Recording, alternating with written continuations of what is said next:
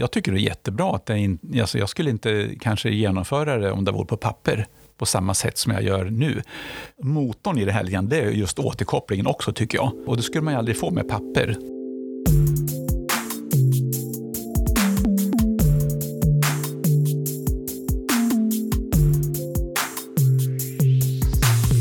Hej och välkommen till det 31 avsnittet av FoU-podden. Det här avsnittet kommer att handla om fallprevention, bland annat med hjälp av en app. Jag som gör podden heter Lena Stenbrink och är kommunikatör på FoU Sörmland. Med mig här i studion har jag Marina och Roland. Varmt välkomna. Tackar. Tack. Eh, vi börjar med att ni får berätta vem ni är och eh, varför just ni är med i den här podden. Ja, jag heter Roland Gustafsson. Jag eh, är eh, 73 år och eh, lever livet med massa ideellt arbete inom synskaderörelsen. Och eh, jag är med här för att jag lyssnade på Marina en gång på pensionärsföreningen om fallprevention. Så fick jag reda på att man skulle utveckla en app med, syftet då att stärka balans och styrka. Och då kom jag med i den här projektgruppen och sen på den vägen är det kan man säga. Ja, och jag heter Marina Arkokangas och är FoU-chef här på forskning och utveckling i Sörmland och även doktor i vårdvetenskap och har forskat på just träning för att förebygga fall hos äldre. Och eh, ja, som sagt har jobbat som en del i det arbetet, har utvecklat den här appen då med fallförebyggande träning. Nu är ju det här, räknade vi ut, fjärde avsnittet som handlar om just fallprevention. Och då kan man tycka, men varför håller vi på med det? Varför är det så viktigt? Fallprevention är otroligt viktigt. Det är ett stort samhällsproblem och varje år så hamnar faktiskt 50 000 äldre personer över 65 år på sjukhuset på grund av en fallolycka. Och fyra personer dör varje dag. Mm. Alltså, är det så att de dör när de faller eller på grund av att de har fallit? På grund av att man har fallit och skadat sig det finns ju olika riskfaktorer, vad jag förstår, för att folk faller. Kan, du, kan vi berätta någonting om dem? Mm, det finns ju oerhört många riskfaktorer. Eh, man brukar ju säga att det finns över 400 riskfaktorer för att falla. Så att det är ju otroligt mycket som påverkar. Men det man brukar lyfta främst är ju att ålder framför allt är ju en hög riskfaktor. Ju äldre man blir, ju större risk har man ju för att falla. Man brukar säga att var tredje person över 65 faller minst en gång per år. Och varannan person över 80 faller minst en gång per år. Och eh, även att vara kvinna är en riskfaktor för fall. En kvinna har fler riskfaktorer för att falla än män.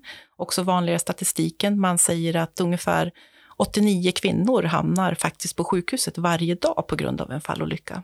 Man brukar lyfta de fem främsta riskfaktorerna för fall. Det brukar vara ålder, och så är det att man har nedsatt styrka och balans, att man använder läkemedel. Man brukar säga att om man använder mer än fem läkemedel så har man en förhöjd risk för fall. Synnedsättning och rädsla för att falla, det är också en, en väldigt viktig faktor. Just den här rädslan för att falla gör faktiskt också att man faller mer eh, på grund av just det. Och sen att man har fallit tidigare är ju också en riskfaktor. Har du fallit en gång så har du en högre risk för att falla igen. På grund av att man är rädd då? Eller? Ja, både och. Man har den erfarenheten och man har redan eh, en försämring i sin förmåga som gör att man faller plus att man också skapar den här rädslan för att falla. Så det är en kombination. Och man kan säga att alla riskfaktorer i kombination eh, är ju oftast det vanliga. Man har ju oftast fler riskfaktorer. Det är inte en enskild, utan det är olika aspekter som är viktiga. Man tittar också på närmiljön, hur man har det hemma. Man pratar om eh, matt mattor, lysen, sladdar som ligger. Också högre risk för fall. Och idag är vi ganska duktiga på att se över hemmen och inom hälso och sjukvården när man gör hembesök till exempel hos äldre så är det bland det första man tittar på och gör den inventeringen då för att undanröja de riskerna som finns i närmiljön. Men sen har vi ju den här problematiken med att när man åldras så den naturliga processen är att man man blir lite svagare och får lite försämrad balans. Men man ska veta att man faktiskt kan göra någonting åt det. Man kan träna upp sin styrka och man kan träna upp sin balans och faktiskt motverka den åldrande processen som finns i kroppen. Mm. Är det för sent att börja någon gång? Det är aldrig för sent att börja träna. Eh, du hade med dig den här enkäten också, Äldres liv och hälsa i Mellansverige 2017. Precis. Jag tycker att det är viktigt att man... Vi har ju befolkningsundersökningar som man gör regelbundet. Och Eh, 2017 så gjordes en enkätundersökning i fem regioner. Det är Västmanland, Sörmland, Uppsala, Örebro och Värmland. Som just eh, riktar sig till de som, var, de som är 70 år och äldre. Där man faktiskt eh, frågade massor med frågor om hälsa, om livsvillkor och levnadsvanor. Och jag tycker att det bra i all planering som man gör i samhället, att man utgår ifrån faktiskt hur mår den äldre befolkningen som finns där ute. Och den visar ju bland annat, om man tittar på fallskador, så visar den ju att ju högre ålder man har, ju högre risk har man för att falla. Och det bekräftar ju lite det som forskningen visar också, att ja, men med en ökad ålder så stiger också fallskadorna. Man säger att i, den undersökningen så visar att är man över 85 så är det ju en tredjedel som eh, redovisar att de har fallit då, utifrån den undersökningen.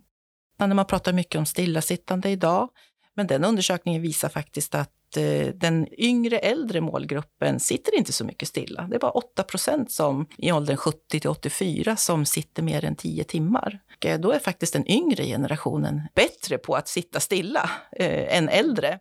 Men däremot så kan man se att när man börjar komma upp i åldern 85 och, och, och lite äldre, då börjar det bli ett problem att man sitter för mycket i sin, eh, i sin vardag. Och det är också då den högre risken för fall börjar komma. Och också en ökad ensamhet och många andra faktorer som kommer med. Minskad fysisk aktivitetsnivå. Eh, enkäten visar ju också att eh, äldre över 85 är ju mindre fysiskt aktiv. Bara en av fem är ju tillräckligt fysiskt aktiv. Världshälsoorganisationen rekommenderar ju att man ska vara aktiv 150 minuter minst varje vecka. Och det är bara en av fem då som uppnår det över mm. åldern 85 och äldre. Så att man, man kan ju identifiera många saker just med en sån här eh, undersökning som man gör. Och jag tänker att det, man ska läsa den och titta och hur, hur det faktiskt hur ser det ut. Annars så skattar ju äldre generellt utifrån den undersökningen att man faktiskt har god hälsa. Man mår bra, man har det bra. Sen finns det givetvis faktorer som påverkar. Ensamhet vet man ju är en faktor, eh, både för man har en högre risk för fall, man lever ensam. När vi blir ensamma så får vi en ökad oro, ångest och högre risk för depression. Jag tänker nu sker ju väldigt mycket umgänge digitalt, bland annat över sociala medier eller man chattar med folk och så. Mm. Hur ser det ut där för den äldre gruppen? Använder, man, använder du till exempel Roland. Ja, otroligt mycket. Jag, alltså, men jag är ingen sån här som eh, kollar på telefonen när jag äter frukost. Sociala medier, ja, och sms och andra sätt att kommunicera digitalt, det har stor betydelse för mig. Det är enkelt att göra det. Och vill man sprida någonting till flera och så, där, så har man en väldig resurs i telefonen att kunna på ett snabbt sätt eh, samla tio personer till någonting. Så jag tycker sociala medier på det viset är bra. Och ja, det är många i, i min, mitt umgänge som är i min ålder som också använder det. Och, så att, eh, sen finns det ju personer som inte kan använda sociala medier. Och tittar man i min grupp, alltså med personer med synnedsättning, så är det 25 procent av alla våra medlemmar i Synskadades riksförbund, de har inte en chans att komma ut på eh, internet eller använda digitala hjälpmedel. För de, de är av den åldern och de är inte, alltså det är fel generation så att säga. Så jag tror den siffran kommer ju att sjunka då i och med nästa genera varje generation så blir det här så att alla kan det snart. Använder du och dina bekanta även den här funktionen med, ja, på iPhone heter det Facetime, men... Ja då, ibland så lite grann använder jag även videosamtal Eh, idag så har vi ju enligt de senaste uppgifterna som finns i alla fall, så har ju 20 procent av den äldre befolkningen inte tillgång till digitala lösningar, eller internet om man säger. Men om man vänder på det så är det ju 80 procent som har det. Målgruppen är ju ändå storanvändare av, eh, av digitala lösningar och internet, även om det finns en, en grupp då som inte gör det. Men det är lite synd om de här 20 procenten som inte gör det, därför att Många nya lösningar de handlar bara om att man sprider informationen via eh, de här digitala kanalerna och det gör att man blir utanför man eh, tar sällan hand om de här personerna som inte kommer åt det, utan som fortfarande skulle vilja ha ett papper i brevlådan för att få samma information. Va? Ja, det finns ju fortfarande e- ett glapp där. Mm. Det finns ju någonting som man behöver ha med i planeringen ja, av alla insatser och erbjudanden som man får som äldre. Och tittar vi på den här frågan, vi pratar om fallprevention, så är ju det då om man vill komma åt de här, för det är där de finns, de här 20 procenten, det är de här äldre. Vill man komma åt dem, då måste man göra det muntligt eller på något annat sätt. Mm, mm. Då kan jag ju tillägga där att jag har ju varit ute och pratat ganska mycket om eh, fallprevention och om appen nu då. Det är ju faktiskt ganska många som har kommit fram och frågat om jag inte kan skicka hem programmen till dem, när man inte har möjlighet att använda digitala lösningar. Och eh, självklart så, allting övergår ju inte till det digitala, utan det digitala blir ju ett komplement för att göra det lättare. Fortfarande så kommer det alltid finnas möjligheter att ta del och att hålla igång analogt. Den får vi inte ta bort. Jag har ju några saker som jag skulle kunna tänka mig att säga om det här med fallprevention som du inte har tagit upp, som jag tycker är jätteviktigt också. Det är ju det här, alltså den enskilde personen kan göra mycket. Så man ska sätta sig ner och dra på sig strumpor och byxor och inte tro att man kan balansera på ett ben och ta på sig det. Va? Det är många som tror det, men man, det, det, är farligt alltså. Man trasslar in sig i par byxor och så sitter man eller ligger man där. Va? Så man måste lära sig också, man måste ha, ändra kanske på sina, en del av sina rutiner och ha se till så man har rejält handtag i duschen när man står där inne så man inte släpper. Och, förstår ni? Det är mycket sånt här som man behöver jobba med i sin egen. Man har lite, om man inte klarar det så eh, får man be om hjälp, men annars har man lite eget ansvar tycker jag, att man tittar över de här sakerna. Mm. Och det där är, det tycker jag är jätteviktigt som du tar upp, för att det är ju en del av det när jag är ute och pratar så brukar jag göra balanstester och lite styrketester för de som sitter och lyssnar. Och det är jättemånga som blir jätteförvånade att man faktiskt inte kan göra de saker som vi testar. För att med åldrandet så successivt anpassar man sig till sin förmåga. Och man undviker också kanske att göra saker som man tidigare har gjort omedvetet eller medvetet. Så helt plötsligt så klarar man inte av de sakerna som man har gjort en gång i tiden. Och har man inte testat det och om man inte är medveten om det, det är då det kan bli en sån olycka som kommer när man gör någonting som man tror sig klara och sen så, eh, så gör man inte det. Nej. Just det här med fallprevention, det är ju faktiskt ett problem i alla åldrar. Det är inte bara äldre som råkar ut för fallolyckor, det, det, det finns i alla åldrar. Så Men det är ökande med stigande ålder? Det är ökande med stigande ålder, absolut. Just för att man successivt får försämrade förmågor på olika sätt och vis. Hur jobbar man nu då här i Sörmland då med fallprevention? Hur jobbar man nu och vad har man gjort tidigare och har det ändrat sig eller kör vi på på samma sätt hela tiden? Så länge som jag har jobbat i Sörmland och det är väl i ungefär sedan 2007 så tycker jag att det har vänt lite grann hur man jobbar just med fallprevention. Jag började ju här, jag jobbade i Eskilstuna kommun som sjukgymnast och mycket fokus var ju på att se över hemmiljön då. Sen så kom ju det här med träning mer och mer, att man ska träna för att liksom förebygga och träna på rätt sätt. Jag tycker att fortfarande idag så, så kanske man inte gör riktigt det som man borde göra. Man skulle kunna satsa lite mer på att använda metoder som man vet är effektiva. Det krävs ju ganska mycket faktiskt för att få till en förbättrad balans och en förbättrad styrka.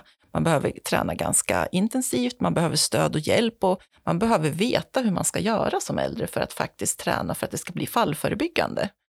Eh, så där tycker jag, där, finns det lite mer att göra i Sörmland, men det är inte bara Sörmland, det är i hela landet och, och, och globalt tänker jag. Men eh, det som vi gör idag som jag kan lyfta fram, det är att vi har ett fallpreventionsråd här på FoU Sörmland, där representanter från både kommuner och regioner sitter med i rådet där man diskuterar olika faktorer som är viktiga just i det fallförebyggande arbetet. Man håller på att ta fram en handlingsplan Eh, och lite olika saker som är viktiga just i den här samverkan mellan region och kommunen. Det är inte lika mycket fokus som jag tycker att det borde vara. Man kan göra mer, men man jobbar i alla fall. Frågan finns uppe när det gäller fallprevention, men man kan göra mycket mer. Tittar man historiskt sett tillbaka så forskning på fallprevention. Det började ju inte förrän på 70-talet, så det är ungefär 40, i slutet på 70 börjar man ju forska på fall och fallolyckor och uppmärksamma det som ett problem som man faktiskt kunde göra någonting åt.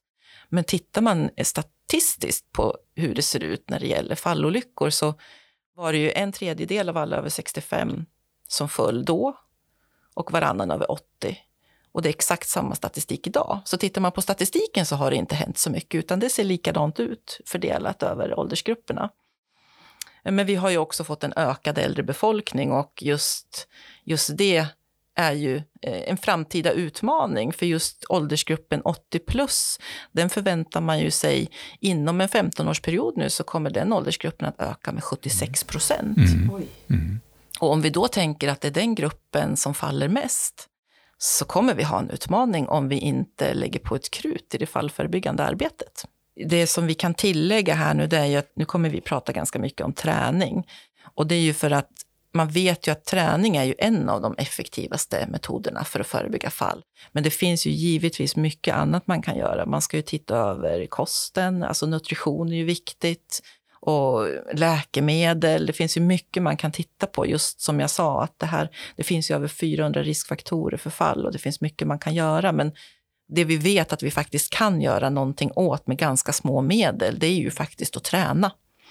Och med träningen kommer ju andra förmåner. Om man börjar träna och får upp kondition så motverkar man ju andra sjukdomar som kan uppstå eh, också med åldrandet som diabetes, hjärt-kärlsjukdomar och, och, så vidare. Så att det finns ju minskat antal läkemedel. Man säger ju också att träning är ju bra för att minska depression och faktiskt kan ersätta läkemedel också när man har mild till måttlig depression. Så det finns ju många förmåner med att faktiskt träna. Träning är ju faktiskt ett dunderpiller egentligen som man man använder alldeles för lite av. Ett problem kanske med träningen är att det, det, inte är en quick fix. Man kan inte bara träna och sen bocka av det på listan, utan det måste ske regelbundet och kontinuerligt för att effekten ska komma och hålla i sig. Mm. mm.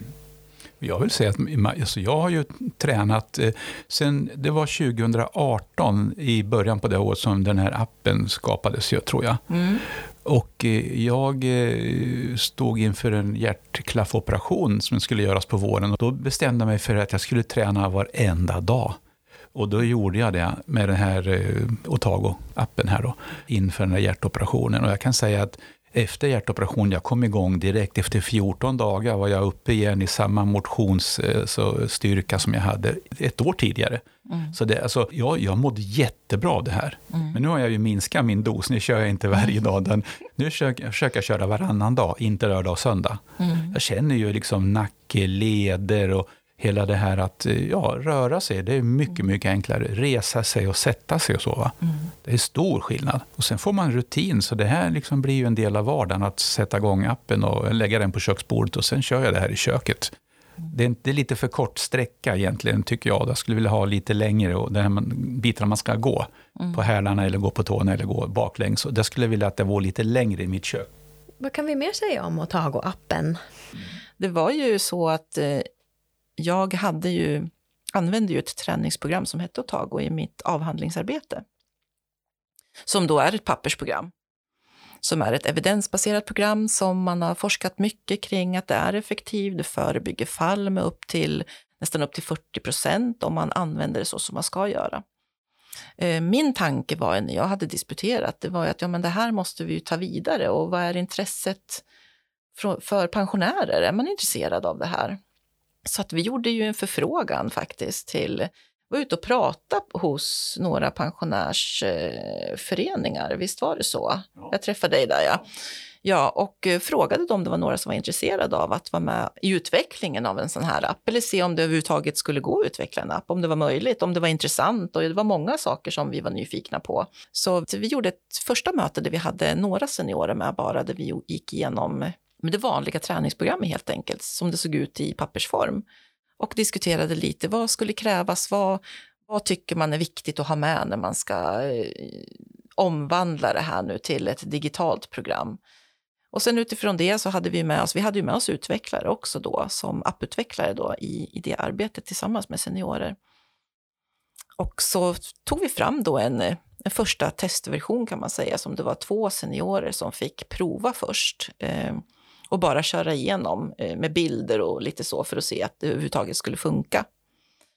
Sen så gjorde vi så att vi bjöd in till olika workshops. Och jag tror Roland, du var med i den första workshopen Ja, när vi var. Ni fick prova, Mm. eh, prova och se olika aspekter och hur, hur eh, ja, vad ni tyckte helt enkelt om, om appen. Och så diskuterade vi. Sen så tror jag vi eh, tog hem den här. Vi fick, gick vi hem och provade, sen träffades vi igen lite senare, Mm. några veckor. Och då hade jag provat varannan vardag då, och provat det här. Mm. Så att vi gjorde så att vi hade ju två grupper då, Roland var med i en och då hade vi workshop som vi hade först och där vi gick igenom den och sen så fick man ta hem och prova i några veckor och sen samlades vi igen och så inhämtades då erfarenheter från vad man tyckte om, om den här appen och när man hade testat den. Och det kom ju fram oerhört värdefull information. Det var allt från att eh, animerade bilder, eller om det skulle vara videoklipp, eller hur man skulle få presenterat, om det skulle vara talande text, hur, hur skulle instruktionerna ges? Eh, majoriteten tyckte ju att just den här talande text var värdefull, att man, in, man kunde lyssna och inte bara läsa, att man fick höra instruktionerna. Det handlade också om det här med eh, om det skulle vara automatisk start av nästa eh, aktivitet och sån här nedräkning innan de startade och lite, det var en del såna här grejer som, Med praktiska Ja, saker ja, som precis. faktiskt är viktigt när man använder det, som, som vi upptäckte då. Så jag tyckte att vi gjorde en noga genomgång av båda grupperna där vi liksom samlade allt det här för att då liksom göra den så användarvänlig som möjligt.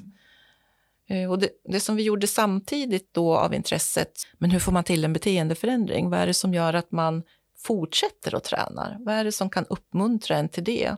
Och då inhämtade vi också erfarenheter från vi hade intervjuer efteråt där vi frågade lite grann om hur det hade fungerat. Och, och där var det ju det som, som kom fram där som var viktigt, det är ju att just det här att man kan tävla mot sig själv.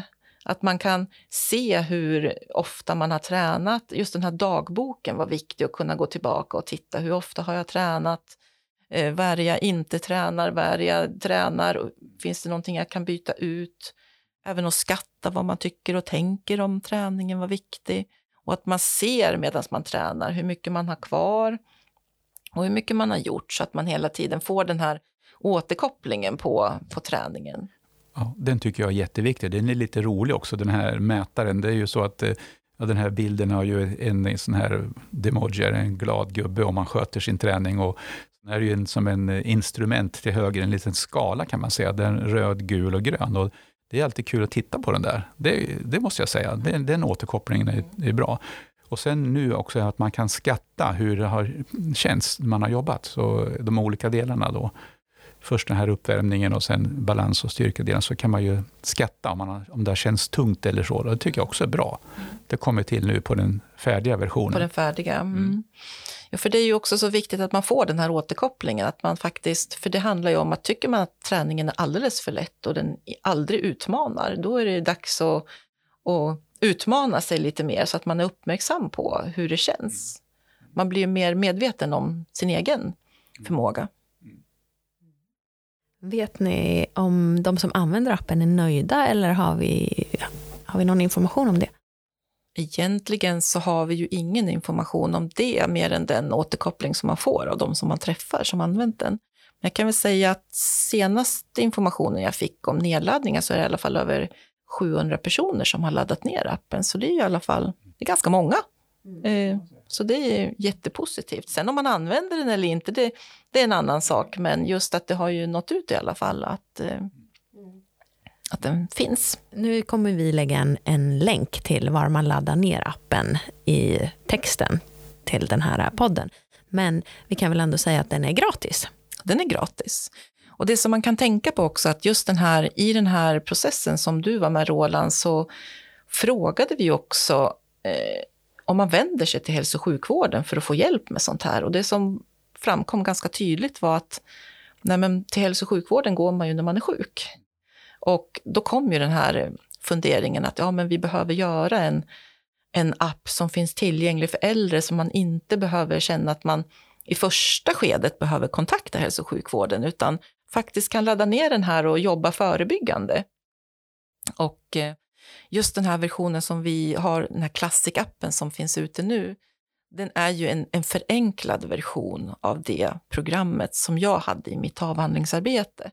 För det programmet som jag hade i, eller, ja, hade i avhandlingsarbetet, det är ju ett program där man genomför med stöd av en eh, hälso och sjukvårdspersonal, alltså en eh, fysioterapeut eller arbetsterapeut. Så det är lite skillnad där på hur man anpassar och ökar på. Den här klassikversionen, det är en enklare, enklare version av det programmet. Så när man känner att man behöver lite mer stöd och hjälp och utöka sin träning så är ju tanken att det, man ska gå till en, eh, en sjukgymnast för att få hjälp då, när man inte klarar det själv längre. När man känner att man behöver lite mer stöd. Och det är därför vi också har utvecklat en, en andra version av Otago-appen och den heter ju Otago Professional, så den är inte riktigt färdig än, men det är ju egentligen originalversionen av Otago-programmet som är evidensbaserat. Så den här appen som du var med och tog fram, Roland, det är ju den den appen som vi ville få ut så att den skulle bli tillgänglig för alla äldre som, som uppmärksammar och känner att de vill börja komma igång och träna. Att man får in en rutin på att man får in det i vardagen helt enkelt. Ja, och sen det är enkelt. Jag, menar, det är, jag tycker det är jättelätt att göra det här. Eh, alltså, jag använder ju talstöd i min telefon då, eftersom jag inte ser och läsa på skärmen. Så jag trycker igång den här appen och sen trycker jag på alltså, att man ska köra passet och sen eh, pratar ju du. Det är ju din röst där som läser och säger. Och när man blir van så behöver man bara, behöver inte lyssna på instruktioner utan man kan ju dem. Då kör man på Ja, det är bara kör man på. Du bara trycker på nästa så att eh, det funkar jättebra alltså. Mm. Så telefonen ligger på köksbordet och pratar och jag rör mig i köket. Ja. Kan vi lyssna på hur den låter? Absolut. Välkommen tillbaka till ett nytt träningspass. Nu kör vi. Uppvärmningsövningar. Börja alltid med uppvärmningsövningar för att förbereda kroppen på träning. Huvudrörelser. Stå upp. Påbörja övningen nu. Den läser ju två gånger därför att uh, min skärmläsare läser och sen är det Marina som först pratar och sen läser min skärmläsare också. Då. Så att jag får en repetition här. Jag skulle kunna ta ner ljudet på skärmläsaren i och för sig då. Men då tänker jag, för att det här är ju en jätteviktig aspekt, för det är ju, många äldre ser ju dåligt. Ja. Och jag tänker just när man får med sig till ett träningsprogram hem i pappersform, om man säger, så kan det ju vara lite besvärligt kanske att följa instruktioner och läsa. Hur ser du som har just den problematiken? Alltså jag, jag tycker det är jättebra att det in, alltså jag skulle inte kanske genomföra det om det vore på papper på samma sätt som jag gör nu motorn i det här det är just återkopplingen också, tycker jag. Jag tycker det är det. Och det skulle man ju aldrig få med papper. Då funkar ju inte det. Och då skulle man dessutom lägga den på köksbordet, sen skulle jag ta upp ett förstoringshjälpmedel, läsa på pappret lite grann, nu är det den här övningen, och sen lägga ner och så göra övningen. Utan det här, nu bara trycker jag på den här så kör den nästa övning. Att det är så enkelt. Va? Och det, är, det här tror jag är en förutsättning för att man ska göra att det känns bekvämt att genomföra det, att det är enkelt. Mm saker då inom eh, Synskadades riksförbund är det otroligt många i den gruppen som behöver det här mer än andra, för man kan få försämrad motorik och så här grov motorik när man har en synnedsättning. Och risken för, alltså som Marina sa, den ökar ju med ökad grad av synnedsättning och man behöver balans och styrketräning, absolut. Det finns ju mycket man kan göra. Det finns ju otroligt mycket både forskning och information, men att det är svårare att få ut informationen så att alla får ta del av det och verkligen se värdet av att om man skulle vad mycket man skulle kunna göra med väldigt små medel för att just förebygga. Mm. Men jag tänker att vi, kan ju, vi har inte pratat om samhällskostnader. Pengar är ju ganska viktiga idag i samhällsdebatten och eh, Socialstyrelsen har ju tagit fram siffror som visar att eh, fallolyckor kostar samhället 25 miljarder varje år. Och eh, man beräknar att äldres fallolyckor ligger på ungefär 11,1 miljarder. Så det finns ju ganska mycket pengar att, att spara om man förebygger med väldigt små insatser. Ja, jag hörde häromdagen på radion att en höftledsoperation kostar ett par hundratusen kronor alltså från det operationstillfället till man är färdigrehabiliterad. Det är ju väldigt mycket pengar. Alltså. Ja, man brukar säga att det ligger på ungefär 450 000. Mm. Det, det, det är den den dyraste frakturen men också den mest, eh, som har mest konsekvenser, eh, just höftfraktur. Som jag sa tidigare, att det är 18 000 höftfrakturer varje år.